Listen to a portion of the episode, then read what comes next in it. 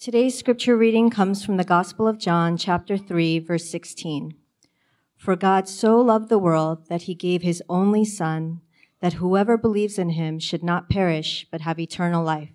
This is the word of the Lord. You may be seated. So, as Thomas uh, prayed and Fuji mentioned, uh, Fuji and I uh, will be going to Africa uh, beginning Monday. And, um, you know, one of the incredible blessings about being in Africa is that I've had the opportunity to preach in a church. And you have to understand, church in Africa, specifically in the areas where Hands at Work ministers, it is quite different than the one that we are sitting in right now. It's usually a small little structure that's out of clay and maybe like a, a corrugated steel metal top or sometimes even straw uh, with clay. And there's these wooden benches that have been constructed, uh, very topsy turvy, you might say. And I'm standing here like this, and pretty much everyone who's looking at me, they're incredibly poor. Uh, they are, ethnically speaking, mostly black faces that I see and quite different than me.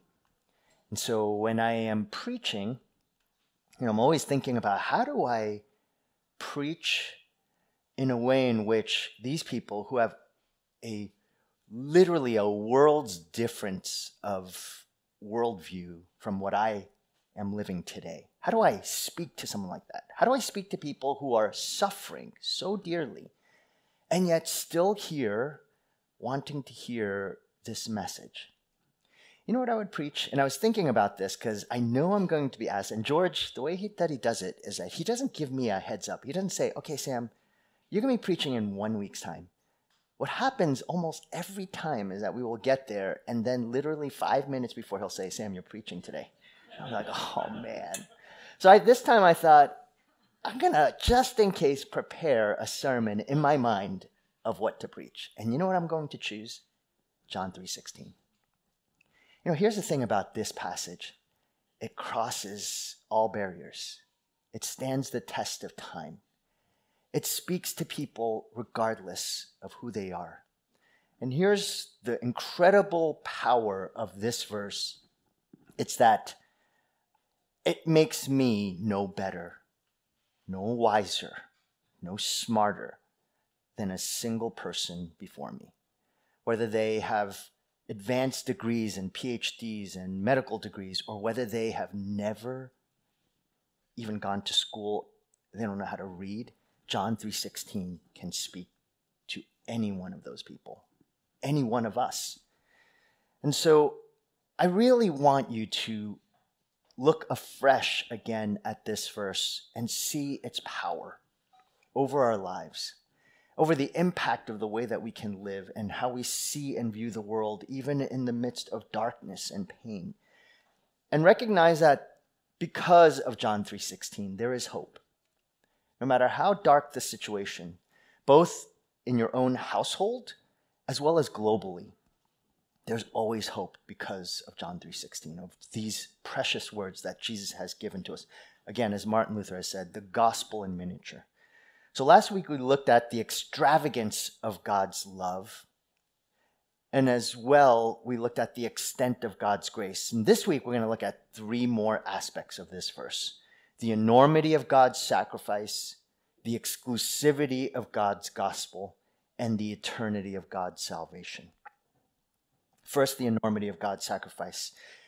In that phrase that Angie read, that he gave his only son. I'm not going to cover the real expansive um, significance of this phrase, only son. It actually will take much more than even today's message to do that. There's a lot to say about that subject. But what I want to do is focus on what essentially it's saying is that there is a sacrifice here. And the sacrifice is far more than we can fully grapple with or understand. Because most of us understand sacrifice to some extent. For example, if you as a mother were to, if someone were to break into your house and a thief, a murderer comes in and is threatening your children, you might sacrifice your life for your children, putting yourself into harm's way to protect your child. That is an incredible sacrifice. It's a real sacrifice, but it's an expected sacrifice. So while we might be amazed by it, we're not flabbergasted. We're not thinking, how can this happen?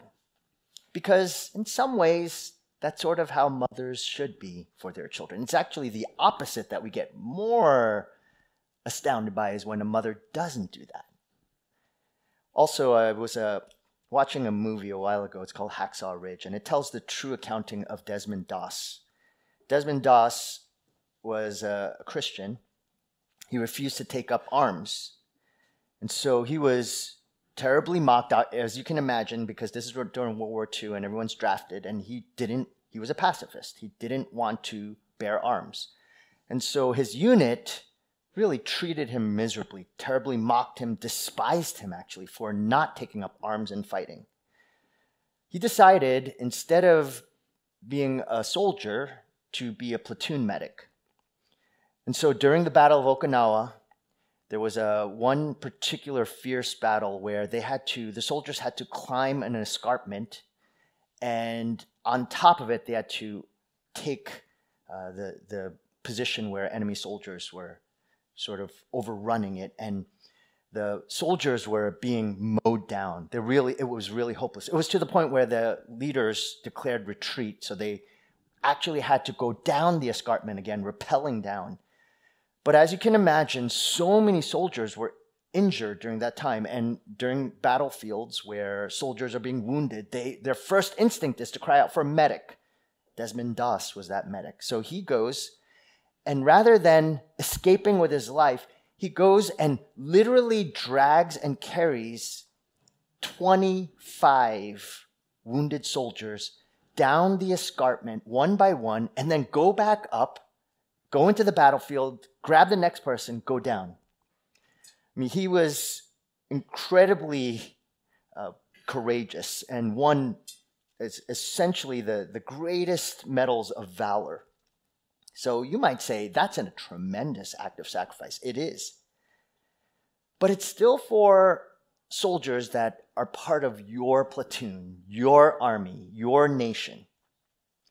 The thing about God's sacrifice, according to this verse, is that this sacrifice, and as we see throughout Scripture, is not for someone who loves us back or someone who is part of our, our platoon, our army.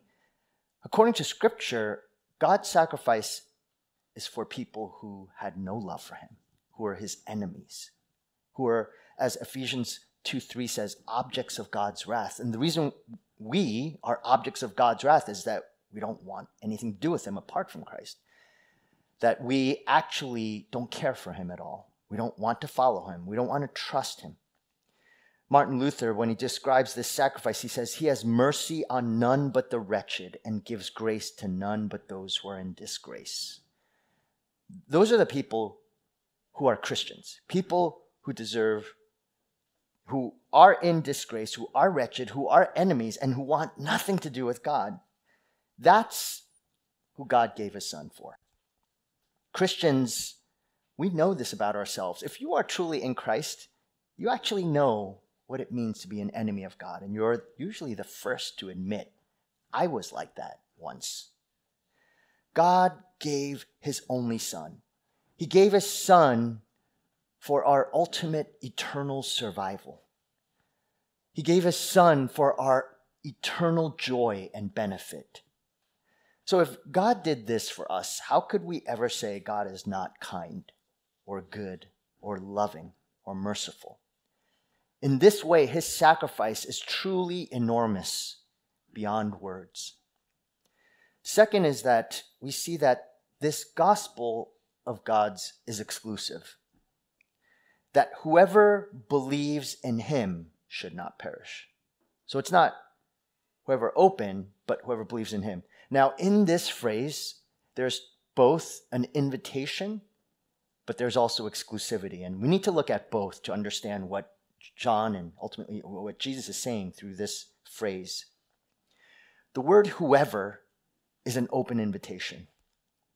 It's meant to say that regardless of where you've come from. So if I am preaching this message in Africa to mostly people who are absolutely impoverished and uneducated, who have lost loved ones, children, this message is to say, this message is for you, whoever.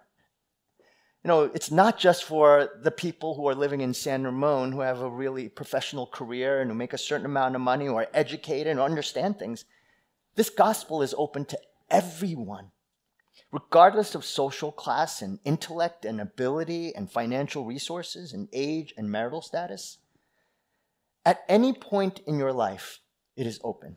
It is open to all people but at all times. That means that even if you are taking your very last breath, the gospel is open to you. We see that on the cross with the thief on the cross. So there is no one who is beyond hope. The gospel is open to those who are physically and mentally unable. If you happen to have a parent who has dementia or Alzheimer's, if they're suffering from that, share the gospel with them make sure you do it.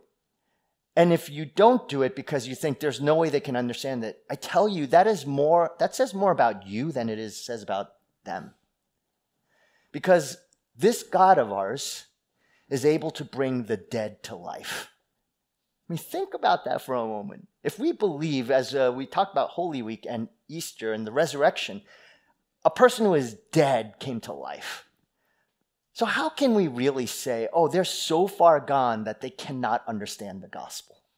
The Holy Spirit can break through that heart, that mind, as confused and enmeshed and webbed as it is. The Lord can break through. So, I challenge you if you have parents who are older, who are decaying in their mind, it is a perfect time to share the gospel of Jesus with them. And you need to do it. And the older they get, and if they are debilitated, lying in the bed, they can't go anywhere. You know, that's actually a good time to share the gospel. Let it not be because you were scared or because you didn't have faith. You believe they were too far gone or because their whole life they were angry and they were encrusted over in their hearts. No, because of John 3:16 you say I will share Christ with that person. It's your father, your mother. If a person has been born without a brain, if a child in the womb that so much of the world says is not a child, that child can know Christ because you know what? John the Baptist in the womb leaped when the Mary came with Jesus in the womb I mean, that just speaks volumes as to how much a person can even understand, even in that state.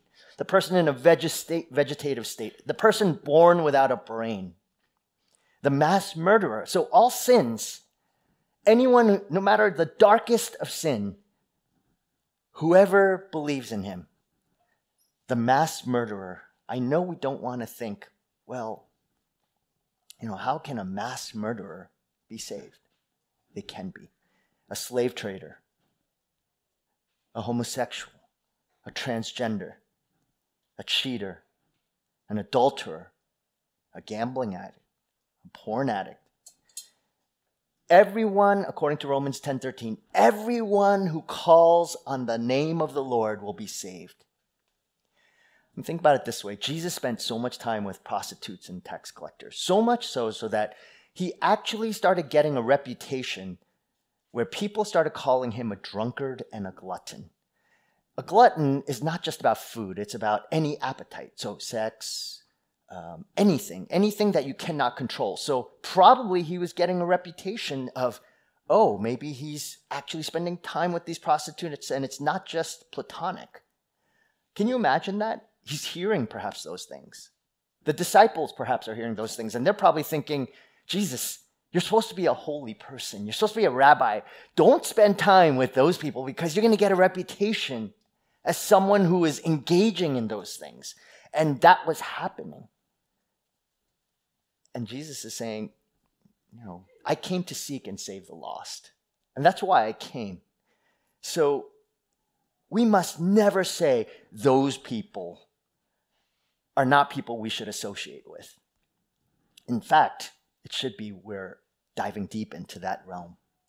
Because we believe with all of our hearts that whoever believes in him shall not perish, but have everlasting life.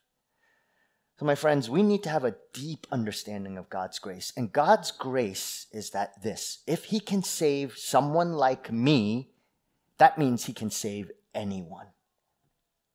This is incredible news for us in the church because we actually believe the gospel's power to transform lives. And we never ever think that person is beyond it. You never give up telling people about Jesus, no matter how resistant or hard hearted they appear. And I know some of us have very hard hearted people in their lives. We just, in our hearts, have this unbelief to say there's no way they will turn. Think about that person in your life who you've had communication with who has said some of the worst things about Christ. Maybe they've used his name in vain. They've said all these things. God can do an amazing work. He can. I heard a story just this week of the redemptive power of reconciliation in owning sin and seeing even marriages that seem impossibly being able to be restored to be restored. Again, revival happens not because a bunch of holy people start praying a lot. Revival happens because a bunch of sinners realize the depth of their sin and their need for Christ. And then people respond to that. Because the world says, wow, if it can save people like you, it can maybe I have a chance. That's revival. And so we have to realize this invitation is open to everyone. But there's also, interestingly enough, an exclusivity about this invitation, even though it's open. We are told that whoever believes in him, it's not just whoever, it's whoever believes in him.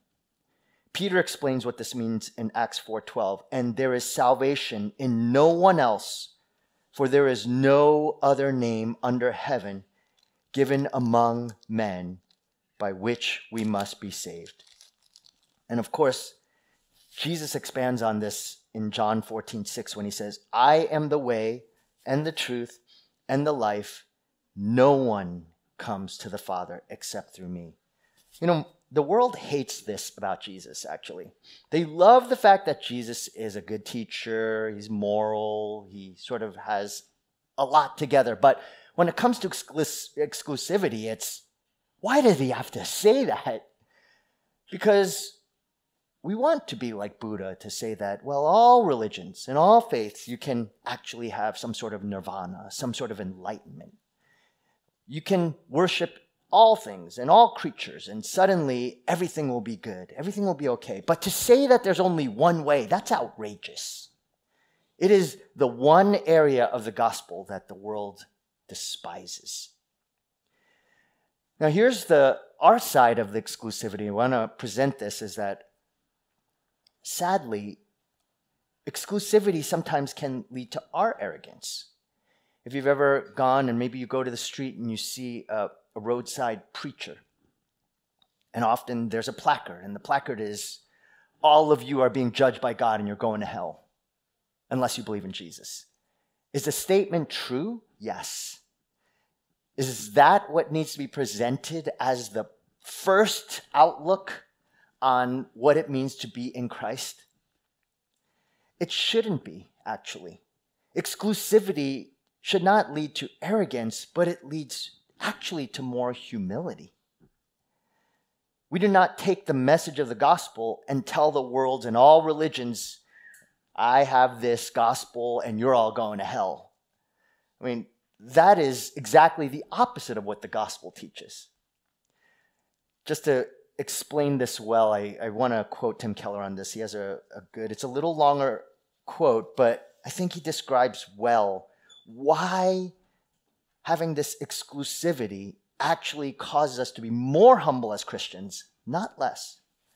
If you're a secular relativist, you're arrogant. You feel superior to people who aren't. If you are a religious person who believes you're saved because you're a good person, you're going to be superior to the secular person or the other religion or the irreligious people. If you're a Christian, you are saved by grace. And when you talk to an atheist or a Buddhist, you know that this person is likely better than you. You're not saved because you're better, you're saved because of grace. Christianity, in other words, is the only exclusivity that creates a spirit of humility. And the only reason why most people don't see it in Christians is because most Christians don't understand they're saved by grace. You're not saved because you're better, you're saved because of grace. That changes the way you talk to someone, even if they are vigorously opposed to the gospel. Is that if you always keep in your mind, you know what, this person actually truly might be better than me as a person.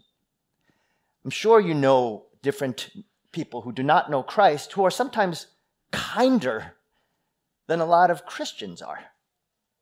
See, we're not Christians because we're kinder than non Christians. We're Christians because of grace, God's grace to us. That's what defines who we are as believers of Christ. Not morally better, but simply shown grace, which makes us more compassionate, more humble, and striving for kindness. Not that we reach it, but we strive for it. And it makes us realize that what is going to win the day is the Lord alone. It's not going to be my fine sounding arguments. It's not going to be because I am kinder or morally better. It's solely the work of Christ, which is why we continually share Christ, the gospel, point people to Jesus over and over again, show them the cross, show them how you are an object of God's wrath, but you rightly deserve judgment, and yet God saved you, not because, as Titus 3:5 says, of righteous things what we've done, but simply because of God's mercy. See, we never point to our righteousness. We always point to God's mercy. I would imagine if we actually believe John 3:16 was not for people out there but for me, that that would cause us not to think of others better than ourselves Christian or non Christian, because when we see the cross of Christ, we realize I put him there. I'm the one who actually caused him to go to that cross. We're not thinking about all the evil people in the world, we're thinking about me. This week, I was, as I was thinking about John 3.16, and I've spent some time praying over my own sins, and uh, I must say, it's, it's constant. It is. It, it's, I'm not just saying that to be to show some sort of humility. It, it's it's like the more that I talk about Christ, the more that I talk about wanting to grow in holiness, wanting to pursue the Lord, the more I see the depth of my sin. It just comes with the reality of it. John Piper noted that um, when he when it comes to fighting against sexual sin, uh, it's usually he's much more alert to it. Really, it's, it's you, you realize, okay, I got to battle it. And so we put up all these accountability measures. I mean, we literally come up with countermeasures, right, to that sin. Because it's so debilitating, so evil, so stark. But what about pride? Pride doesn't seem as bad as lust. What about envy?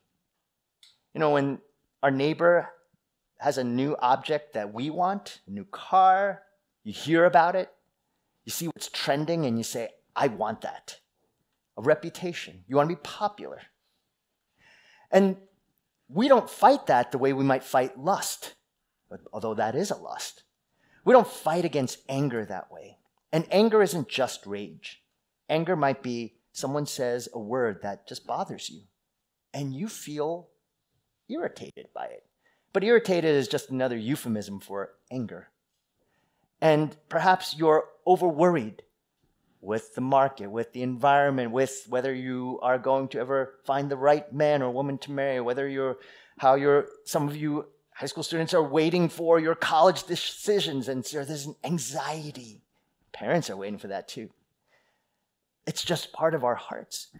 You know, we think, ah, oh, that's, that's not that bad. Lust is bad. You know, against sexual lust, that's when red alert comes in. You know, we got to make sure that we're going to put up all of our defenses.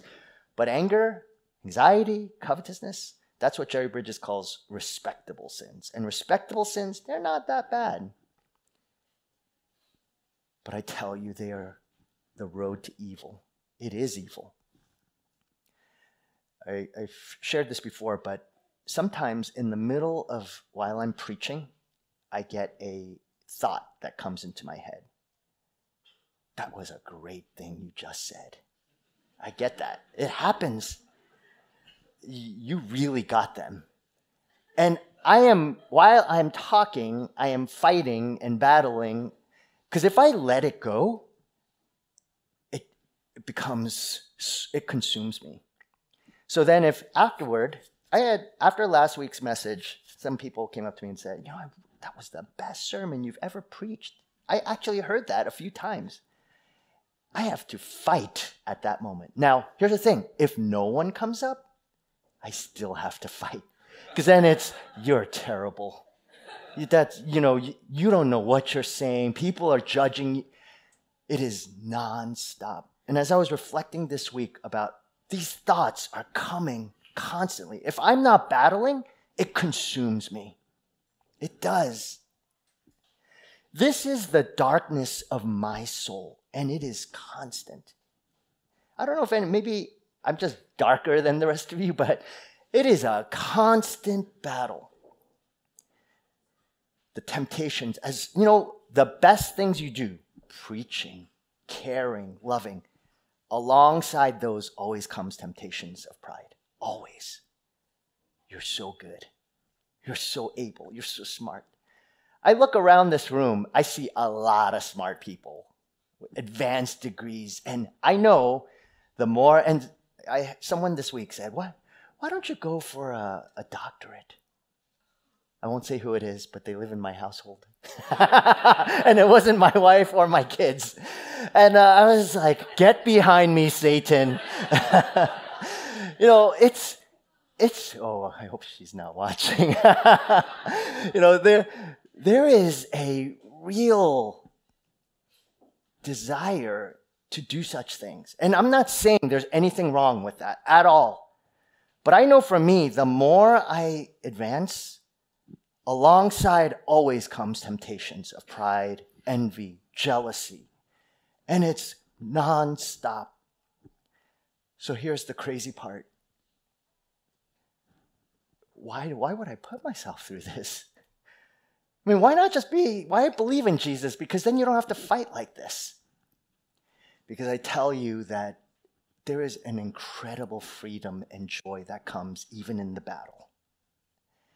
Because if I had just let myself go, it's misery. If I let myself go to be angry every time someone said something, little things, well, it's just anger upon anger, rage upon rage, and I start cutting people off. Well, you bother me this way, so I'm just going to cut you off. I'm going to cut you off. By the time I'm 70, 80 years old, I'm alone and I'm cantankerous. And all the junk of my heart that has that I've never battled with, suddenly it comes out and it just explodes out and it just destroys people around me. That is not joy, that is misery. So the battle is always for freedom and joy. It is. And it is worth the fight. Some things are truly worth the fight. This is a fight for your soul, but not just yours, those around you. It impacts people in ways that we never can understand. But this freedom he who the Son sets free is free indeed. This is why we fight. And this is why I'm so thankful for the exclusivity. It is in Him because of what Jesus has done. He's done the fighting. He's taken our shame, our disgrace. He's bore it on Himself so that I can be set free. What are we free to, though? We're free to an eternity with Him that whoever believes in him should not perish, but have everlasting life, eternal life. There are two destinies for all people an eternal life of perishing, an eternal life of joy. I really hate the thought of eternal torment. I mean, I have a hard enough time with a paper cut, let alone eternal suffering and torment. When I hear what's happening in Goma to people that we have supported financially, we prayed for, they are literally on the run. Children, some losing loved ones and their mothers and their grandmothers. God despises that. He hates suffering. We see this in Ezekiel 33 11, where God says, I have no pleasure in the death of the wicked, but that the wicked turn from his way and live. Turn back, turn back from your evil ways. Peter says the same thing in 2 Peter 3 9.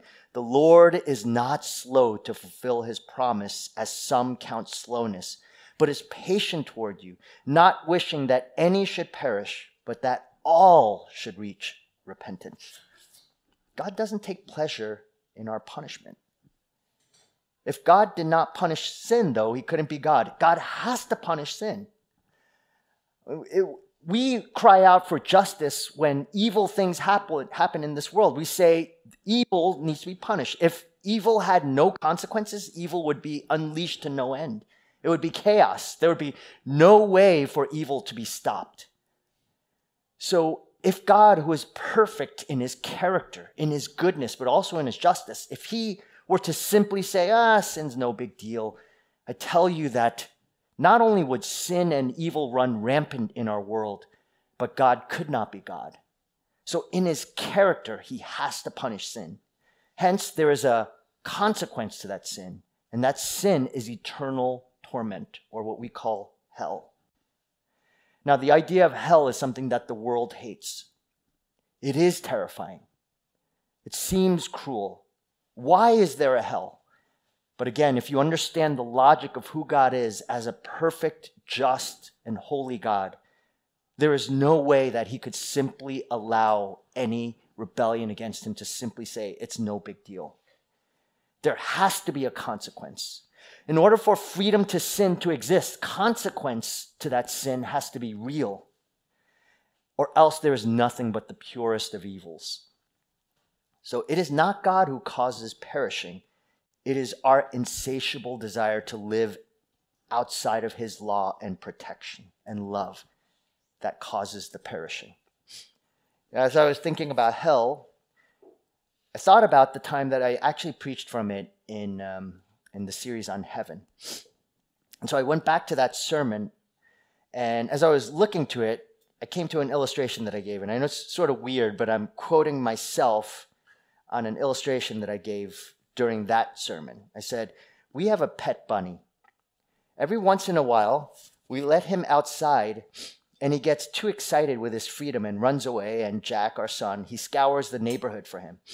The freedom probably seems so nice, so good, until or unless he either meets a hawk or a car tire. Then that freedom is nothing but misery.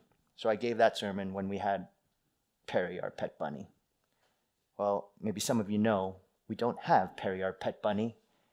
He did, we let him out too many times. He enjoyed his freedom too much, and he either met a hawk or a car tire. There is a lot of fun when we can run around and do whatever we want until that fun is done and there is only perishing. And that is a miserable state to be in. Hell is a place where we have said, I don't want God. I care nothing for him. And I don't even believe there is a God, there is a hell. And the consequence of that is to say, well, this is what life is going to be eternally for you. You do not want to face God that way. It has to be something more than that. You are going to face hell. All of us will. I will. There are two ways to face hell. One is you experience hell completely apart from any protection. Or you experience hell because Jesus went to hell for you.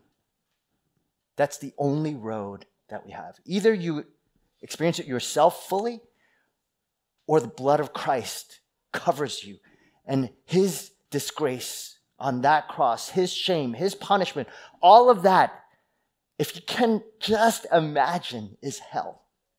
Hell is that. So there is hell for all of us. No one escapes hell. Not a single person alive. The only question is, are you going to fully experience it on your own or is Jesus going to experience it for you?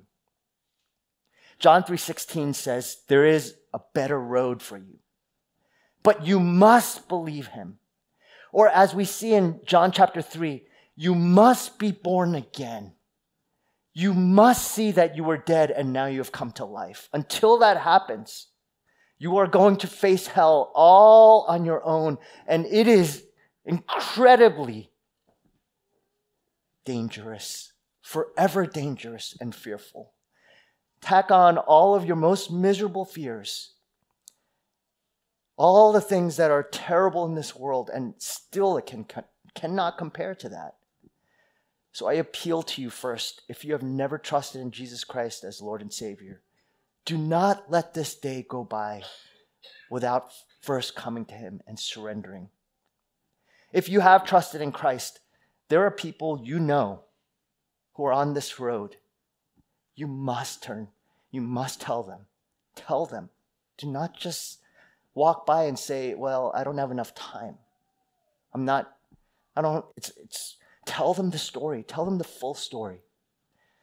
But they have to believe. But it has to be you trusting first that you deserve it yourself. You know, every one of us deserves hell. And if you don't believe that, then I really question whether you're a Christian or not. I know that's a hard word.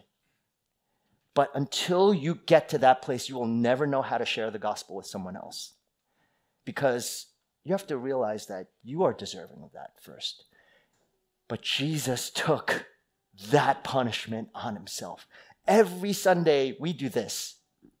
Every Sunday. And it's not because we like crackers and wine. We just want to remind you of what Jesus has done for you. We want to remind you of John 3:16. We want you to not leave this place without the armament and the danger signs and the warnings, but also the joy of saying, when you go out there, remember what Christ has done. The fight is worth it. So when you see him and he says, Well done, good and faithful servant, come and enter my rest, there will not be an ounce of regret. So I hope you come. Do not wait, though. There is a perishing with eternal punishment, or there's a blessing with joy eternally. Oh, I hope you choose believing in him. You will not perish, you will have eternal life. Let's pray together. Father, as we consider the cross of Christ today, that hell was borne on a tree. We who are rescued and saved and born again, it will take an eternity to really grapple with what happened on that tree, on that faithful, fateful day 2,000 years ago. We have so often made the cross too light, as much as we talk about it as much as we wrestle with how dark that place was, we will never come close to being able to describe it well. But Jesus, we thank you for that cross. We thank you. May we survey what has happened there and see our sin nailed to that tree. It's why we are set free. He who the Son sets free is free indeed. May we never doubt that truth. For those of us, O oh Lord, for those who are struggling with depression, with grievings, with sadness, with rejection, may they look to the cross and see that you were rejected for them. You took on the burdens. You set us free from that. When come to this table, O oh Lord, May we do so so humbled because we rightly deserve full punishment of sin. But thank you, Lord, for saving someone like me. In Jesus' name we pray.